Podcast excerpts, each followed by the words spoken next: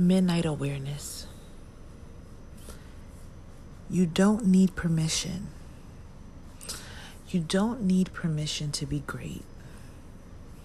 You don't need permission to tap into your true identity.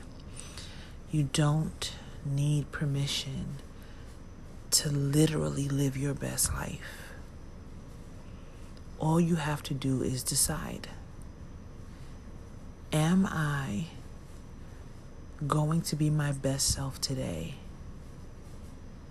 Or am I going to allow myself to accept and believe what others outside of me say who can't even see the higher version of me?